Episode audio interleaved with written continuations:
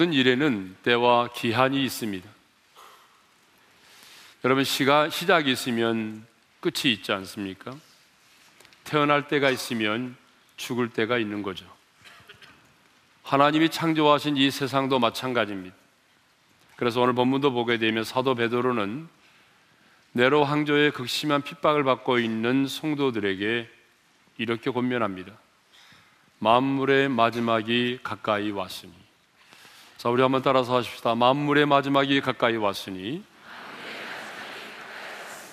자, 이 말씀은 하나님이 창조하신 이 만물에도 마지막이 있다는 거죠. 그래서 사람들도요, 끄떡하면 뭐라고 말하던가요? 말세다, 말세지 말이다. 그런 말을 많이 하고요. 과학자들 역시 지구 종말을 이야기하고 있습니다.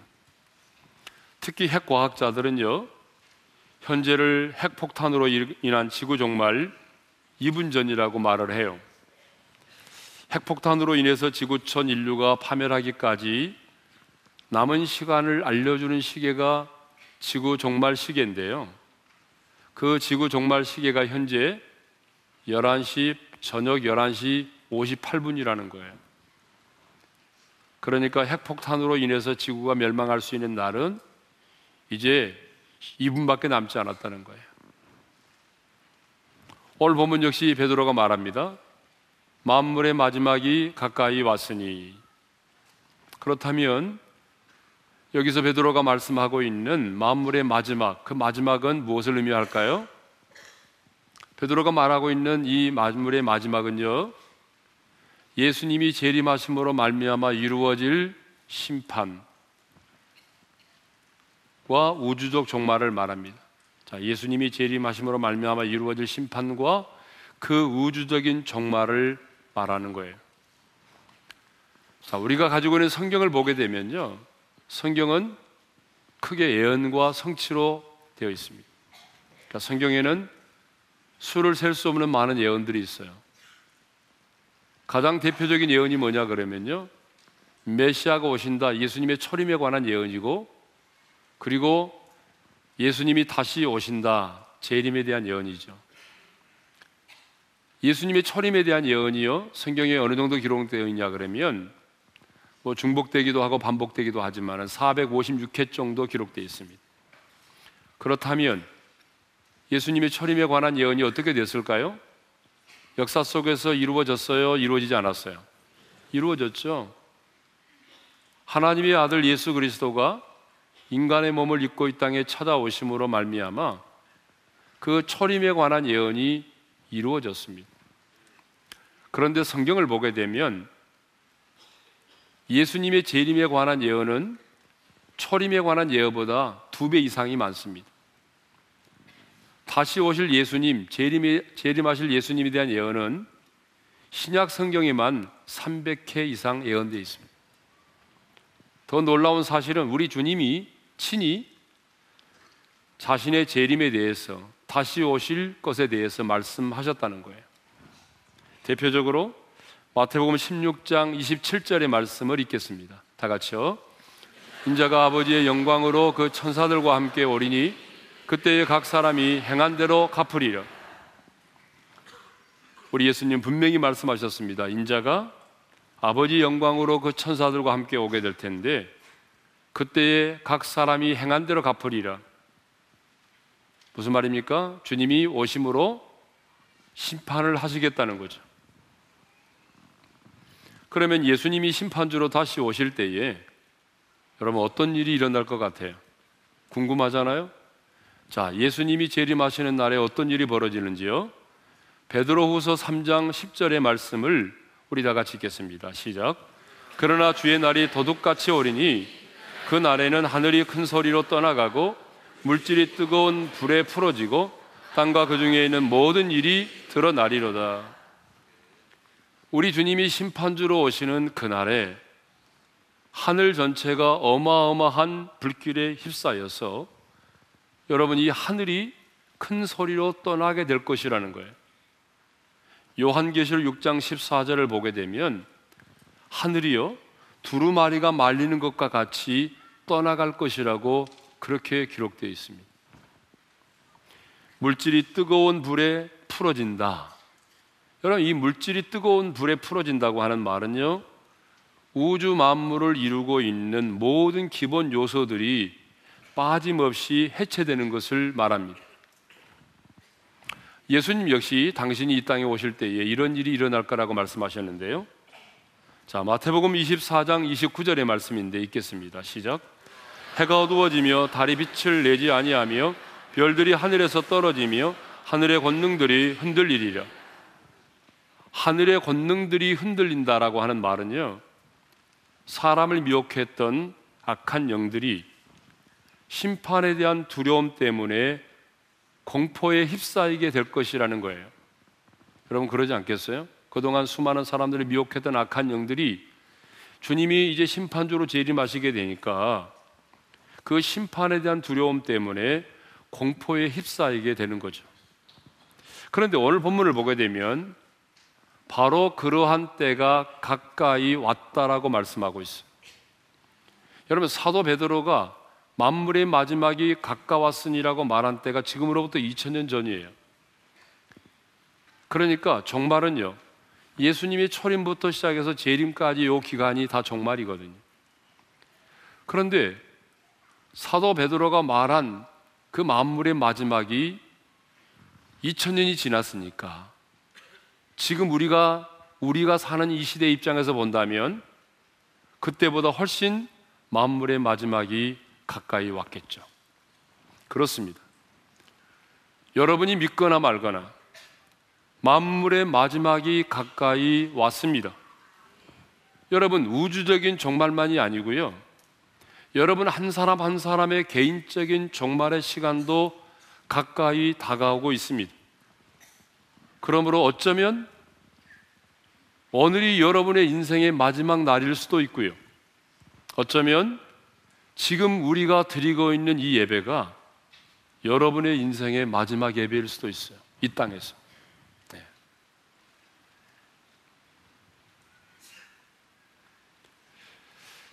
분명한 한 가지 사실은 여러분의 인생에 영원한 하루는 없다는 거예요. 여러분의 인생에 영원한 하루는 없습니다. 이것은 너무나 분명한 사실이 자, 그렇다면 마지막 때를 살아가는 우리는 어떻게 살아야 될까요? 우주적인 하나님의 심판의 순간이 다가오고 있고 또 우리의 개인의 마지막 죽음의 순간도 다가오고 있는데 이런 마지막 때를 살아가는 우리는 어떻게 살아야 되죠? 아무렇게나 살아도 될까요? 여러분, 닥치는 대로 인생을 살아요? 아니잖아요. 우리가 비행기를 타고 여행을 해보시면 아, 착륙하게 될 거라고 얘기하죠. 그렇게 되면 사람들은 착륙 준비를 하잖아요. 도착 준비를 하는 거예요. 화장실에도 다녀오고 머리도 빗고 옷매무새도 단장히 하고 그러잖아요. 여러분 아무렇게나 살 거예요? 아니면 잘못된 종말론자들처럼 여러분 재산도 다 팔아버리고 그리고 직장도 다니지 않고 아이들 학교도 안 보내고 깊은 산 속에 들어가서 여러분 움막에서 살 거예요? 그건 아니잖아요. 오늘 사도 베드로는 마지막 때를 살아가는 우리들에게 두 가지를 권면합니다. 이렇게 살아야 된다는 거예요. 그 첫 번째가 뭔지 아세요? 그 첫 번째 권면이 기도하라는 거예요. 기도. 자, 7절의 말씀을 읽겠습니다. 다 같이 시작. 만물의 마지막이 가까이 왔으니 그러므로 너희는 정신을 차리고 근신하여 기도하라. 기도를 해야 되는데 어떻게 기도하라고 말해요? 정신을 차리고 근신하여 기도하라. 이 정신을 차린다고 하는 말은요, 군인이 보초를 쓸 때 사용되는 용어입니다. 그러니까 군대 갔다 오신 분은 아시겠지만은 보초를 설 때에 어떻게 하던가요? 모든 신경을 곤두세우고 정신을 바짝 차리고 보초를 서잖아요.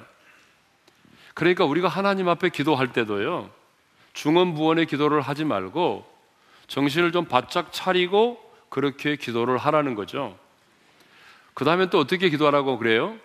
근신하여 기도하라고 그랬어요, 근신. 여러분, 이 근신하여라고 하는 말의 의미가 뭐냐면 술 취함과 방탕에 이르지 않는 균형 잡힌 행동과 생각을 말해요. 한마디로 말하면요.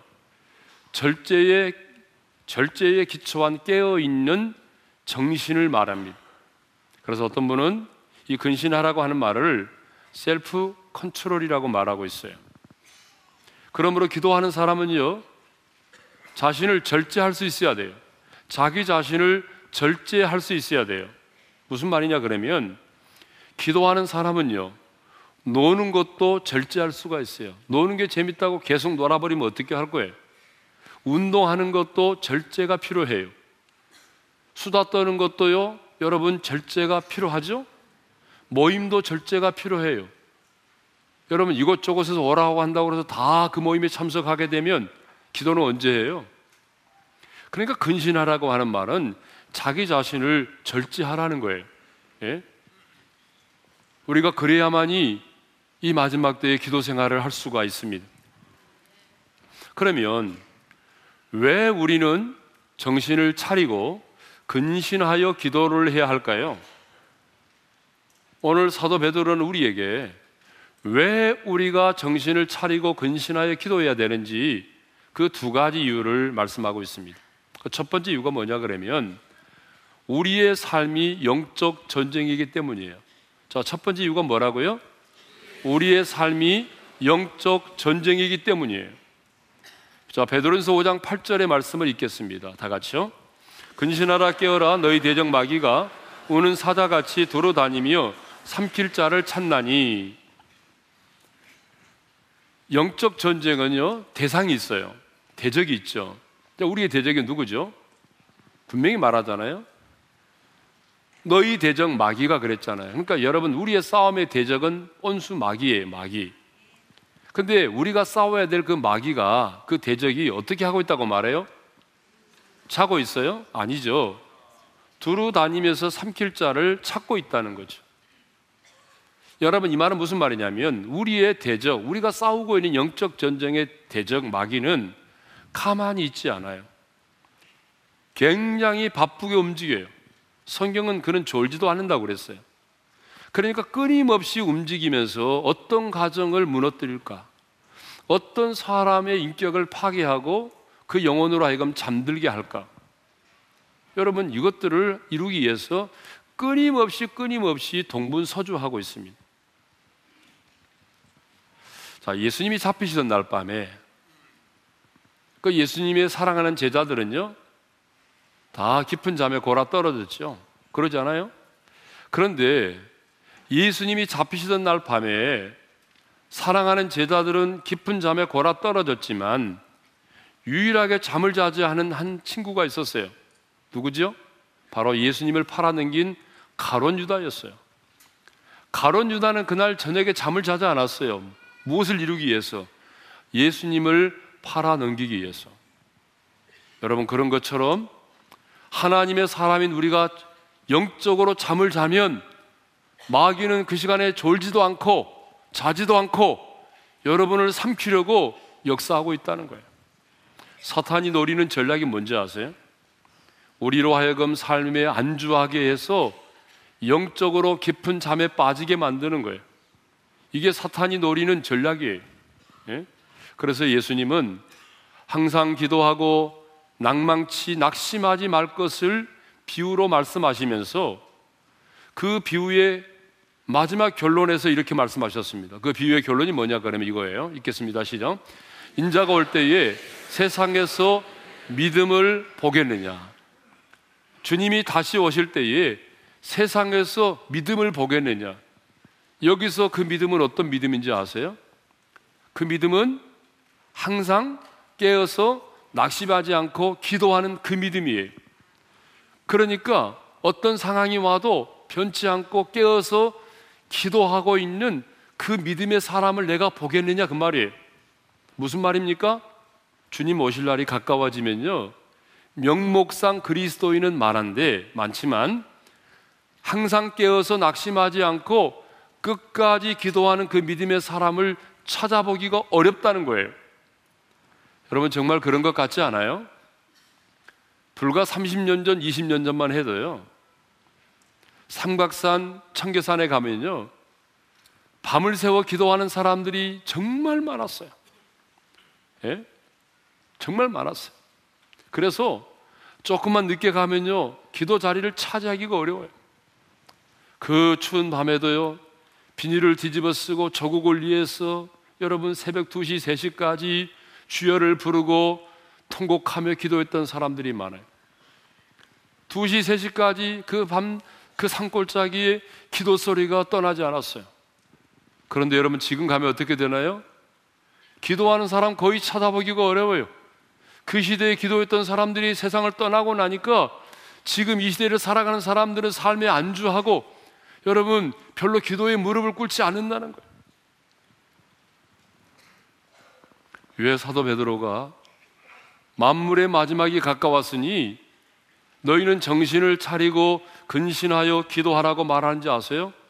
우리 삶이 영적인 전쟁이기 때문에 그래요. 예? 마귀는 졸지도 자지도 않고 두루 찾아다니면서 삼키려고 하는데 하나님의 사람인 우리가 깨어있지 않으면 안 된다는 거죠. 깨어있다는 게 뭐예요? 그게 바로 기도하는 거예요. 자, 두 번째로 왜 우리는 정신을 차리고 근신하여 기도해야 되는가? 그 두 번째 이유는요. 자신의 정체성을 지키며 핍박을 이겨낼 수 있기 때문에 그래요. 베드로가 이 편지를 쓸 때에 초대교회 많은 성도들이 네로 황제로부터 극심한 핍박을 받고 있었어요. 너무 핍박이 심하다 보니까 연약한 믿음의 지체들이 흔들리기 시작했어요. 두려움 가운데 떠는 사람도 있었고요. 아니 어떤 사람들은요 배교하기를 시작했어요. 나는 오늘부터 예수 믿지 않는다. 나는 오늘부터 예수 믿지 않는다. 하면서 예수님을 배교하고 떠나갔어요. 어떤 사람들은요 엄청난 그 핍박 앞에서 자신의 정체성이 흔들리기 시작했어요. 내가 이렇게 하나님의 사람으로서 고난당하는 것을 보니 정말 하나님이 살아계신단 말인가? 나는 그리스도인인가? 하나님이 나를 버리신 거 아닌가? 이렇게 자신의 정체성마저 흔들리고 있었습니다. 그때 베드로는 이렇게 핍박을 받고 고난 가운데 있는 그 성도들을 위로하고 격려하기 위해서 편지를 썼어요. 그래서 베드로가 쓴 이 베드로 전후서를 보게 되면 고난이라고 하는 말이 참 많이 등장을 하죠. 자, 베드로전서 4장 12절 13절을 읽어 볼까요? 다 같이 시죠. 너희를 연단하려고 오는 불시험을 이상한 일 당하는 것 같이 이상히 여기지 말고 오히려 너희가 그리스도의 고난에 참여하는 것으로 즐거워하라. 지금 베드로가 고난 당하는 성도들에게 말합니다. 너희를 연단하려고 오는 불시험을 이상한 일 당하는 것처럼 여기지 마라. 이상한 거 아니다. 하나님의 사람으로서 고난 당하는 것 그거 이상한 거 아니다. 그리고 뭐라고 말합니까? 그리스도의 고난에 참여하는 것을 즐거워해라. 내가 주님 때문에 고난 받는 것 슬퍼하지 말고 더이로 즐거워해라. 그리고 14절에 더 나가 이렇게 말하죠. 다 같이요. 너희가 그리스도의 이름으로 치욕을 당하면 복이 있는 자로다. 한 걸음 더 나가서 뭐라고 말합니까? 너희가 예수님의 이름 때문에 치욕을 당하면 너희는 저주받은 자가 아니라 복받은 사람이다. 복 있는 사람이다라고 말합니다. 16절에서는 더 나가 이렇게 말하죠. 읽겠습니다. 시작. 만일 그리스도인으로 고난을 받으면 부끄러워하지 말고 도리어 그 이름으로 하나님께 영광을 돌리라. 내가 그리스도인으로서 고난을 받으면 예? 부끄러워하지 말라는 거예요. 나는 왜 예수님 때문에 이런 고난을 받지라고 부끄러워하지 말라는 거예요. 도리어 하나님께 영광을 돌리라고 하는 하나님께 영광을 돌리라고 말합니다. 그런데 여러분 누가 이렇게 살 수 있을까요? 누가 불같은 시험을 당할지라도 이상하게 생각하지 않고 고난을 받게 되면 즐거워할 수 있을까요? 누가 그리스도의 고난에 참여하는 것을 즐거워할까요?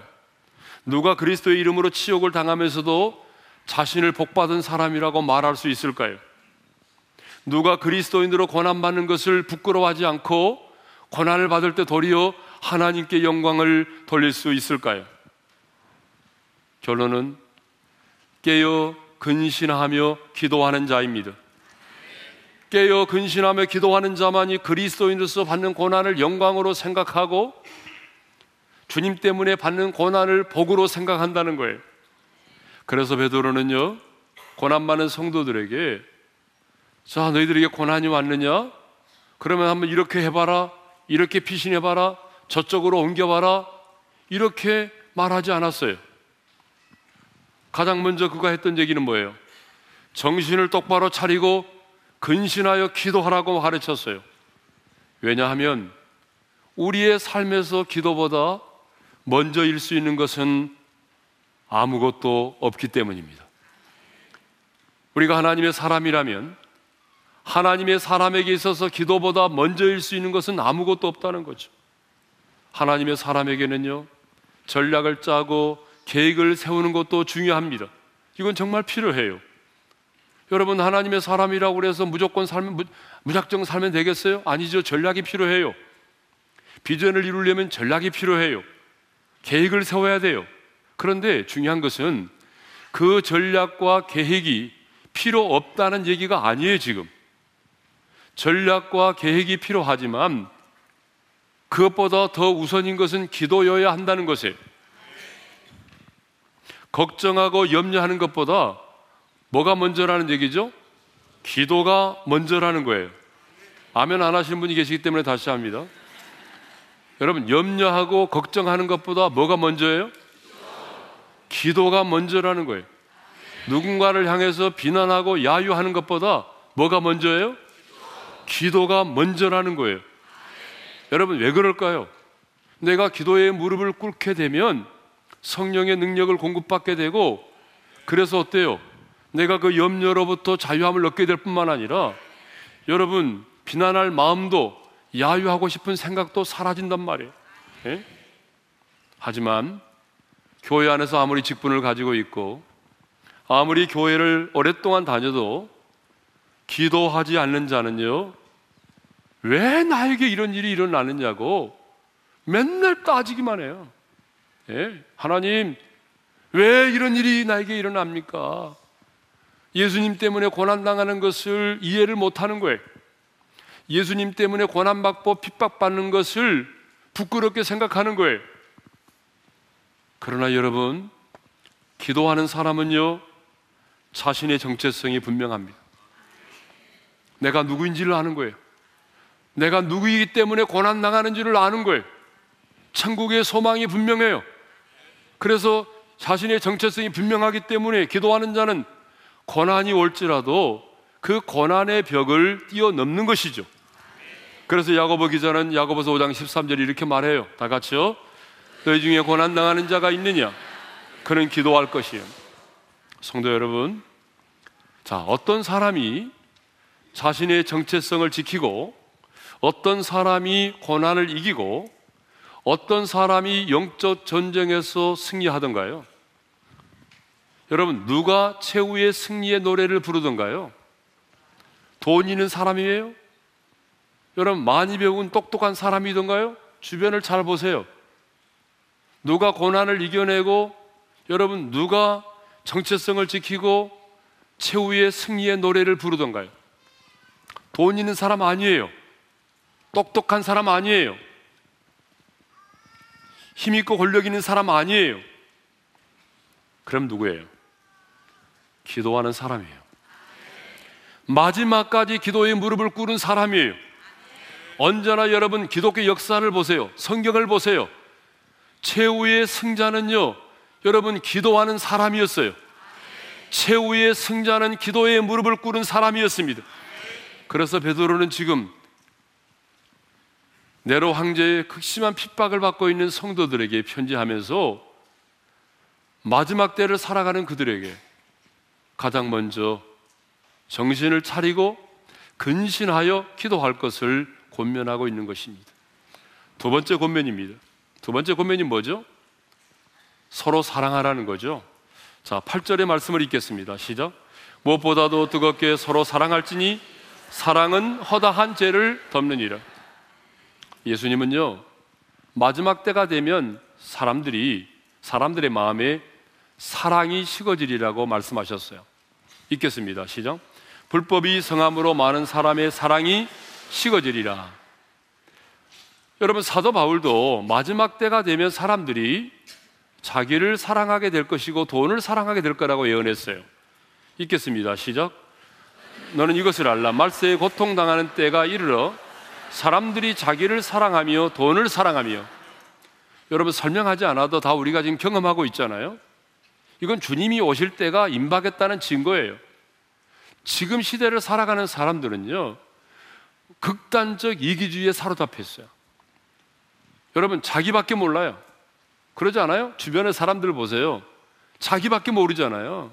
예? 돈을 얼마나 사랑해요, 사람들이. 이것은 이제 주님께서 오실 날이 임박했다는 사인이에요. 근데 마지막 때를 살아가는 우리들이 해야 될 일이 뭐예요? 두 번째 고민이 뭐라고 그랬어요? 서로 사랑하라. 한번 따라서 합시다. 서로 사랑하라. 그러면 왜 베드로는 가장 먼저 기도를 언급한 다음에 권리어 우리들에게 서로 사랑할 것을 말할까요? 이것은 순서가 굉장히 중요한 것 같아요. 사랑하라. 그리고 기도할 것을 말하는 것이 아니라 기도하라고 말한 다음에 서로 사랑할 것을 요구하고 있잖아요. 여러분 그 이유가 뭔지 아세요? 그 이유는요. 기도하는 자만이 사랑할 수 있기 때문이에요. 그렇습니다. 여러분, 기도하지 않고는요, 우리가 사랑할 수가 없습니다. 물론, 내가 기도하지 않아도 얼마든지 내가 좋아하는 사람, 내가 사랑하는 사람은 사랑할 수 있어요. 기도하지 않아도요. 여러분, 부모가 자식 사랑하는 것, 기도하지 않아도 가능해요. 그렇죠? 기도하지 않아도 부모가 자식 사랑하는 것은요, 할 수 있는 거예요. 그런데 중요한 것은 뭐냐면, 내 마음에 부담으로 다가오는 사람, 껄끄러운 사람, 아니, 나를 미워하는 사람을 사랑한다는 것은요, 기도하지 않으면 불가능해요. 그래서 성경은요, 먼저 우리에게 기도하라고 말한 다음에 서로 사랑할 것을 요구하고 있는 거예요. 그렇습니다. 기도하는 자만이 사랑을 실천할 수가 있습니다. 기도는요, 사랑과 연결되어 있어요. 기도와 사랑은요, 여러분, 따로 분립되어 있는 게 아니에요. 분리되어 있는 게 아니에요. 기도와 사랑은 연결되어 있어요. 무슨 말이냐 그러면 자, 내가 오늘 몇 시간 기도했다. 여러분, 내가 얼마나 기도했느냐? 몇 시간 기도했느냐가 중요한 게 아니고요. 그렇게 기도했다면 내가 누구를 얼마나 사랑하게 되었느냐가 중요하다는 거예요. 여러분 무슨 말인지 아시겠죠? 내가 그렇게 오랜 시간 동안 기도했다면 기도가 끝난 이후에 나는 누구를 얼마나 사랑했느냐를 점검해 보아야 된다는 거예요. 왜요? 기도하는 만큼 우리는 사랑할 수 있기 때문이에요. 그런데 그렇게 오랜 시간 동안 기도는 했는데 여러분 여전히 내가 누군가를 사랑하지 못하고 있다면 그 기도는 잘못된 기도라는 거예요. 기도는 사랑과 연결되어 있습니다. 믿으면 아멘 합시다. 여러분 그렇습니다. 기도는 사랑과 연결되어 있어요. 그래서 기도는 많이 하는데 사랑이 인색하다면 그 사람은 지금 잘못된 기도를 드리고 있는 거죠. 자, 그런데 베드로는 이렇게 말합니다. 무엇보다도 뜨겁게 사랑하라고 말해요. 무엇보다도라고 하는 말이 무슨 말이겠어요? 가장 먼저 최우선적으로 사랑을 해야 된다는 얘기잖아요. 그래서 사도 바울도 우리가 잘 아는 말씀인데 고린도전서 13장 13절에서 이렇게 말했잖아요. 읽겠습니다. 시작. 믿음, 소망, 사랑 이 세 가지는 항상 있을 것인데 그 중에 제일은 사랑이다. 자, 그러니까 무엇보다도 이 말은 가장 먼저 최우선적으로 서로 사랑해라. 그런데 어떻게 사랑하라고 말하냐면요. 이렇게 말하죠. 무엇보다도 어떻게 사랑해요? 뜨겁게 서로 사랑하라는 거예요. 사랑은 혼자 할 수 있는 거 아니잖아요. 서로 사랑해야 되는데 무엇보다도 뜨겁게 사랑하라 그랬어요. 여러분 이 뜨겁게라는 말이 뭐예요? 원문을 보게 되면 열렬히 깊게 사랑하라 그런 말이거든요.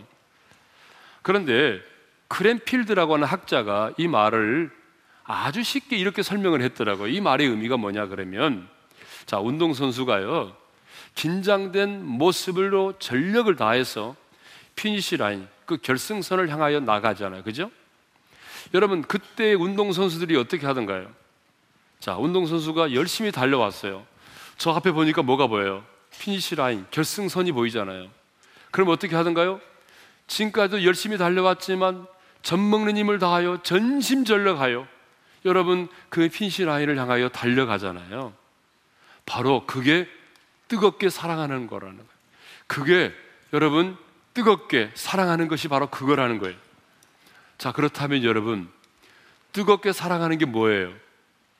시간이 흐르면 흐를수록 내 인생의 종착역, 내 인생의 마지막 순간이 다가오면 다가올수록 어떻게 하라는 거예요?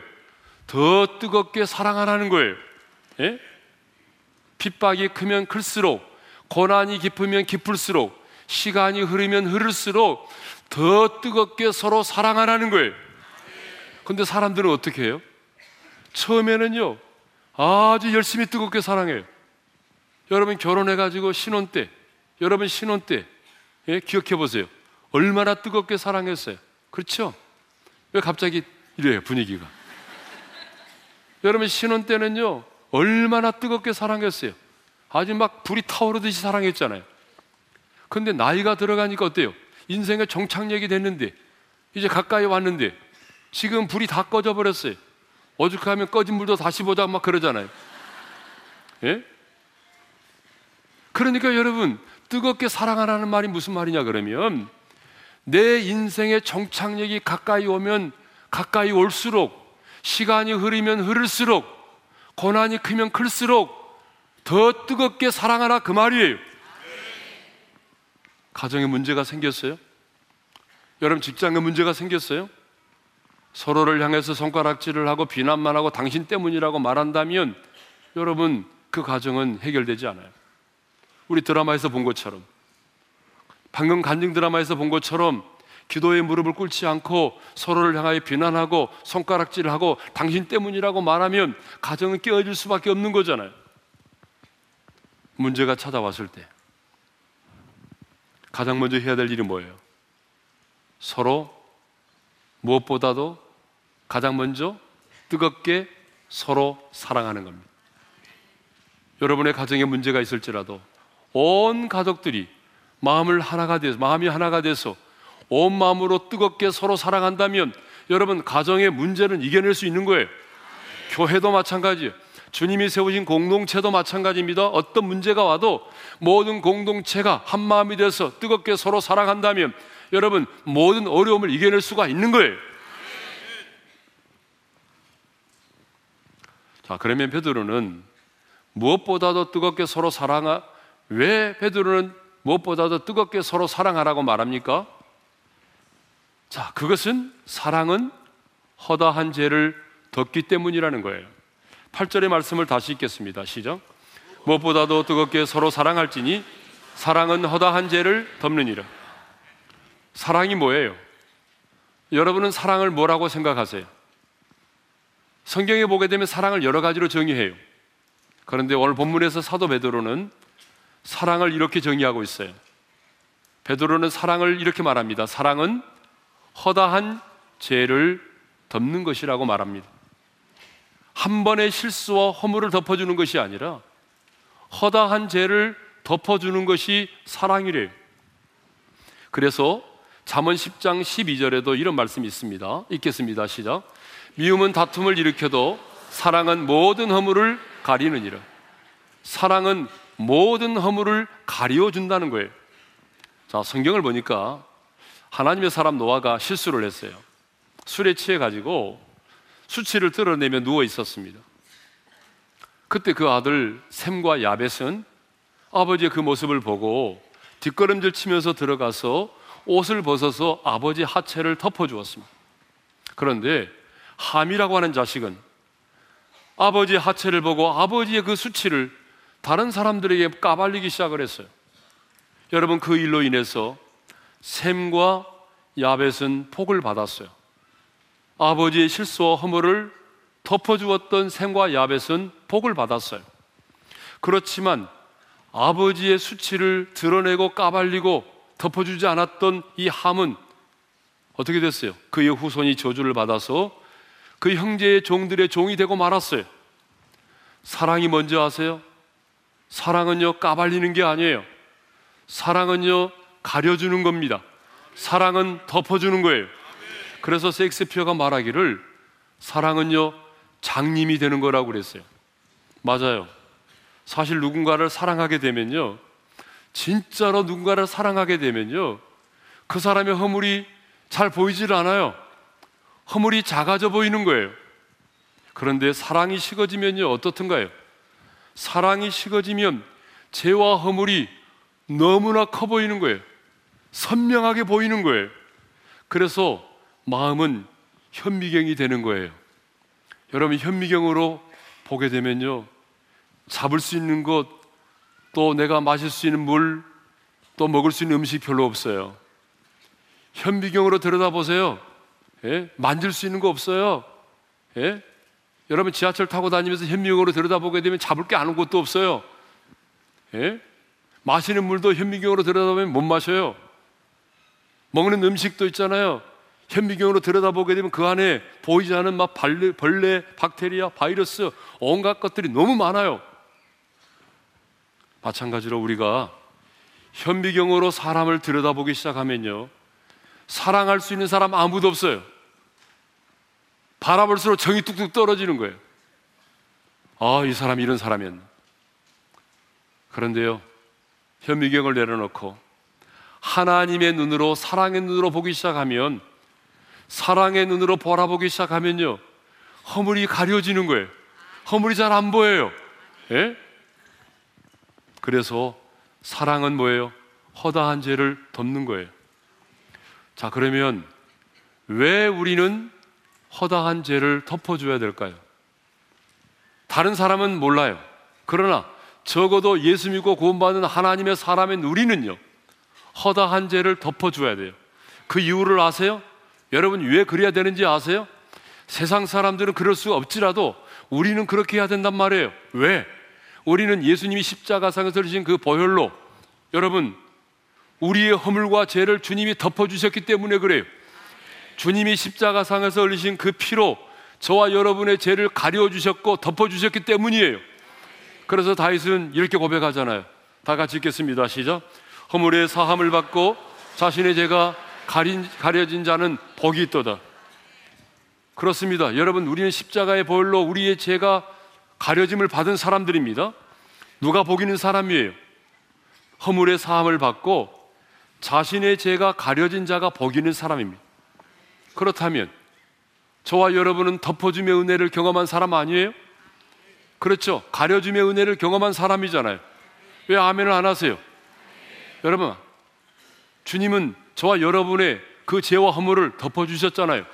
십자가의 보혈로 가려주셨잖아요. 그렇다면 그 덮어줌의 은혜를 경험했다면 여러분도 덮어줌 누군가의 허물과 수치가 드러나면 그 허물을 가려주고 덮어줘야 되지 않겠습니까? 물론 죄를 덮어준다는 말은 불의를 눈 감아준다는 말이 아니에요. 연약하여 넘어진 그 죄에 대해서 덮어주는 것을 말해요. 더 나아가 그 죄를 용서해 주는 것을 말하는 거죠. 사회학자이며 신학자인 토니 캄폴로니에 의하면요. 사람은 죽을 때 자기가 못다 이룬 업적을 후회하지 않고 바르게 살지 못한 것을 후회하면서 죽는다고 합니다.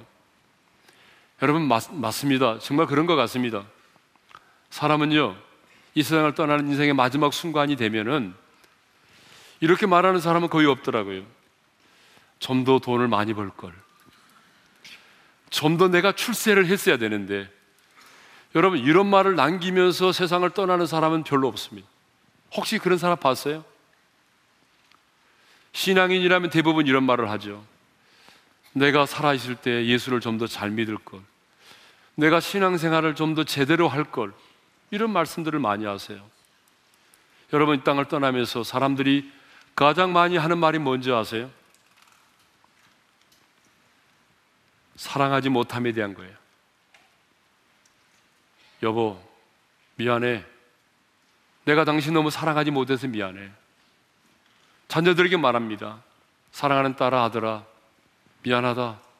아빠가 엄마가 너를 너무 사랑하지 못했어. 너를 사랑하지 못하고 너에게 상처만 준 건 미안해. 여러분, 이 땅을 떠나면서 대부분의 사람들이 하는 말이 뭐예요? 사랑에 대한 후회예요. 사랑에 대한 후회란 말이에요. 그러므로 여러분, 후회함이 없는 인생을 살기 위해서라도 내가 이 땅을 떠나는 그 인생의 마지막 순간에 후회함이 없는 인생을 살기 위해서라도 여러분 우리는 뜨겁게 서로 사랑해야 될 줄로 믿습니다. 사랑은 허물을 들춰내는 것이 아니라 허다한 죄를 덮어주는 것입니다. 여러분 만물의 마지막이 가까이 오고 있습니다. 예수님이 재림하심으로 말미암아 우주적인 심판과 이 우주적인 종말의 순간도 다가오고 있지만 더 분명한 사실은 여러분의 인생의 개인의 종말의 시간도 가까이 다가오고 있다는 사실입니다. 우리에게 영원한 하루는 없습니다. 영원한 하루는 없습니다. 그렇다면 이제 마지막 때를 살아가는 우리가 어떻게 살아야 될까요? 우리의 인생의 마지막 종착역이 바라보는 이 시점에서 우리는 어떻게 인생을 살아야 될까요? 오늘 베드로는 우리에게 두 가지를 권면합니다. 마지막이 가까이 왔으니 너희는 정신을 차리고 근신하여 기도해라. 무엇보다도 뜨겁게 사랑할지니 사랑은 허다한 죄를 덮느니라. 이 말씀을 한마디로 말하면 이렇습니다. 이 말씀을 한마디로 정의하면 마지막이 가까이 올수록 너는 기도로 호흡하고 사랑으로 덮으라. 오늘 주신 말씀을 마음에 새기면서 우리 찬양하며 나가겠습니다. 그날이 도적같이 이룰 줄 너희는 모르느냐? 그날이 도적같이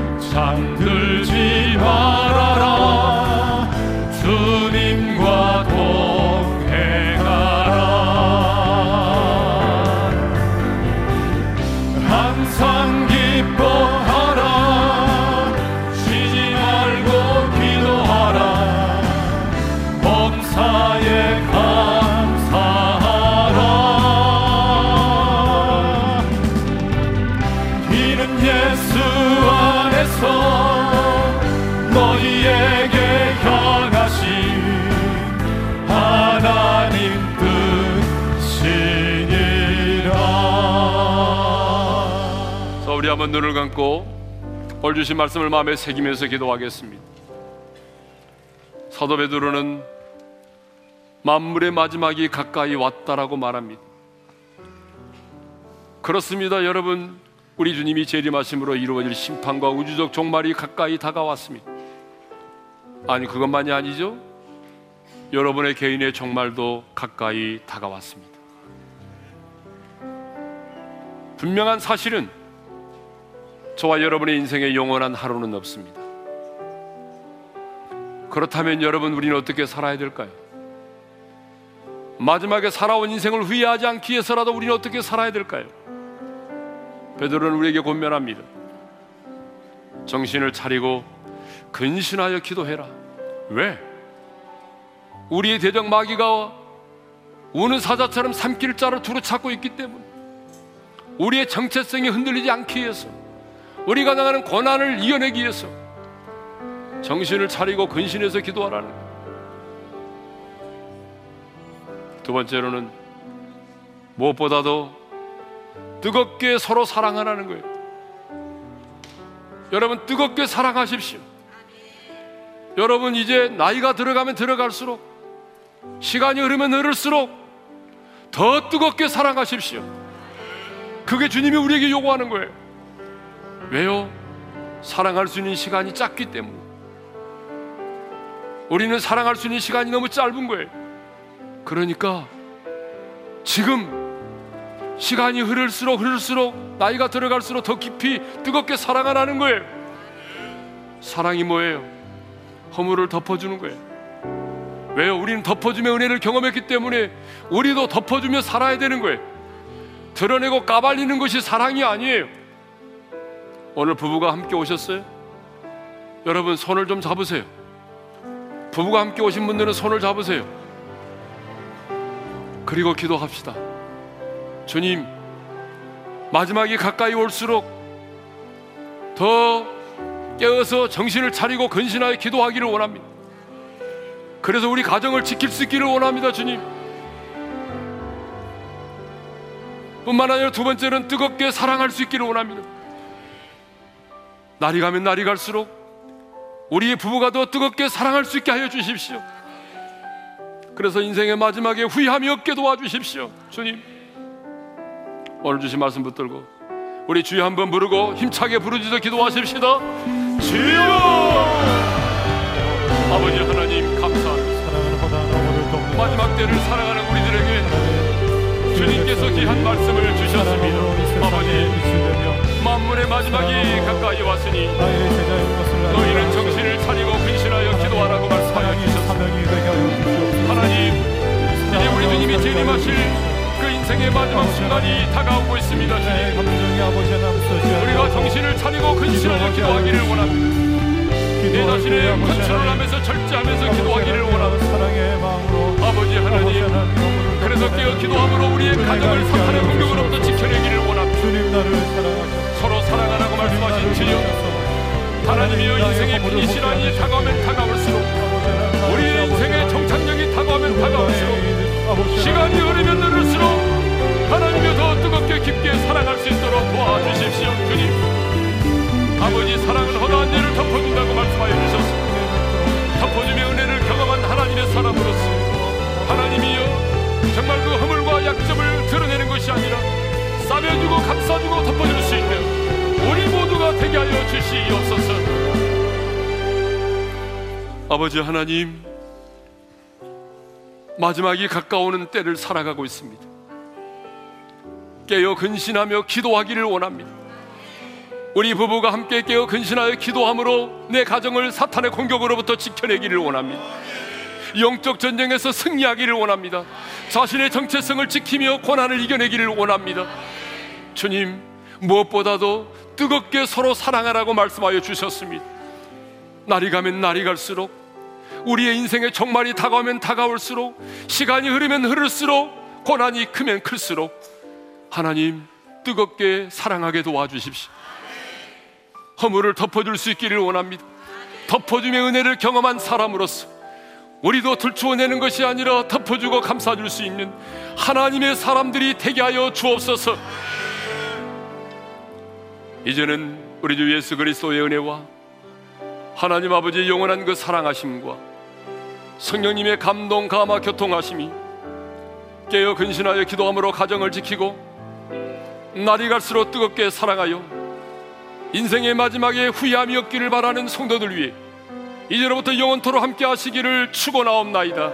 아멘.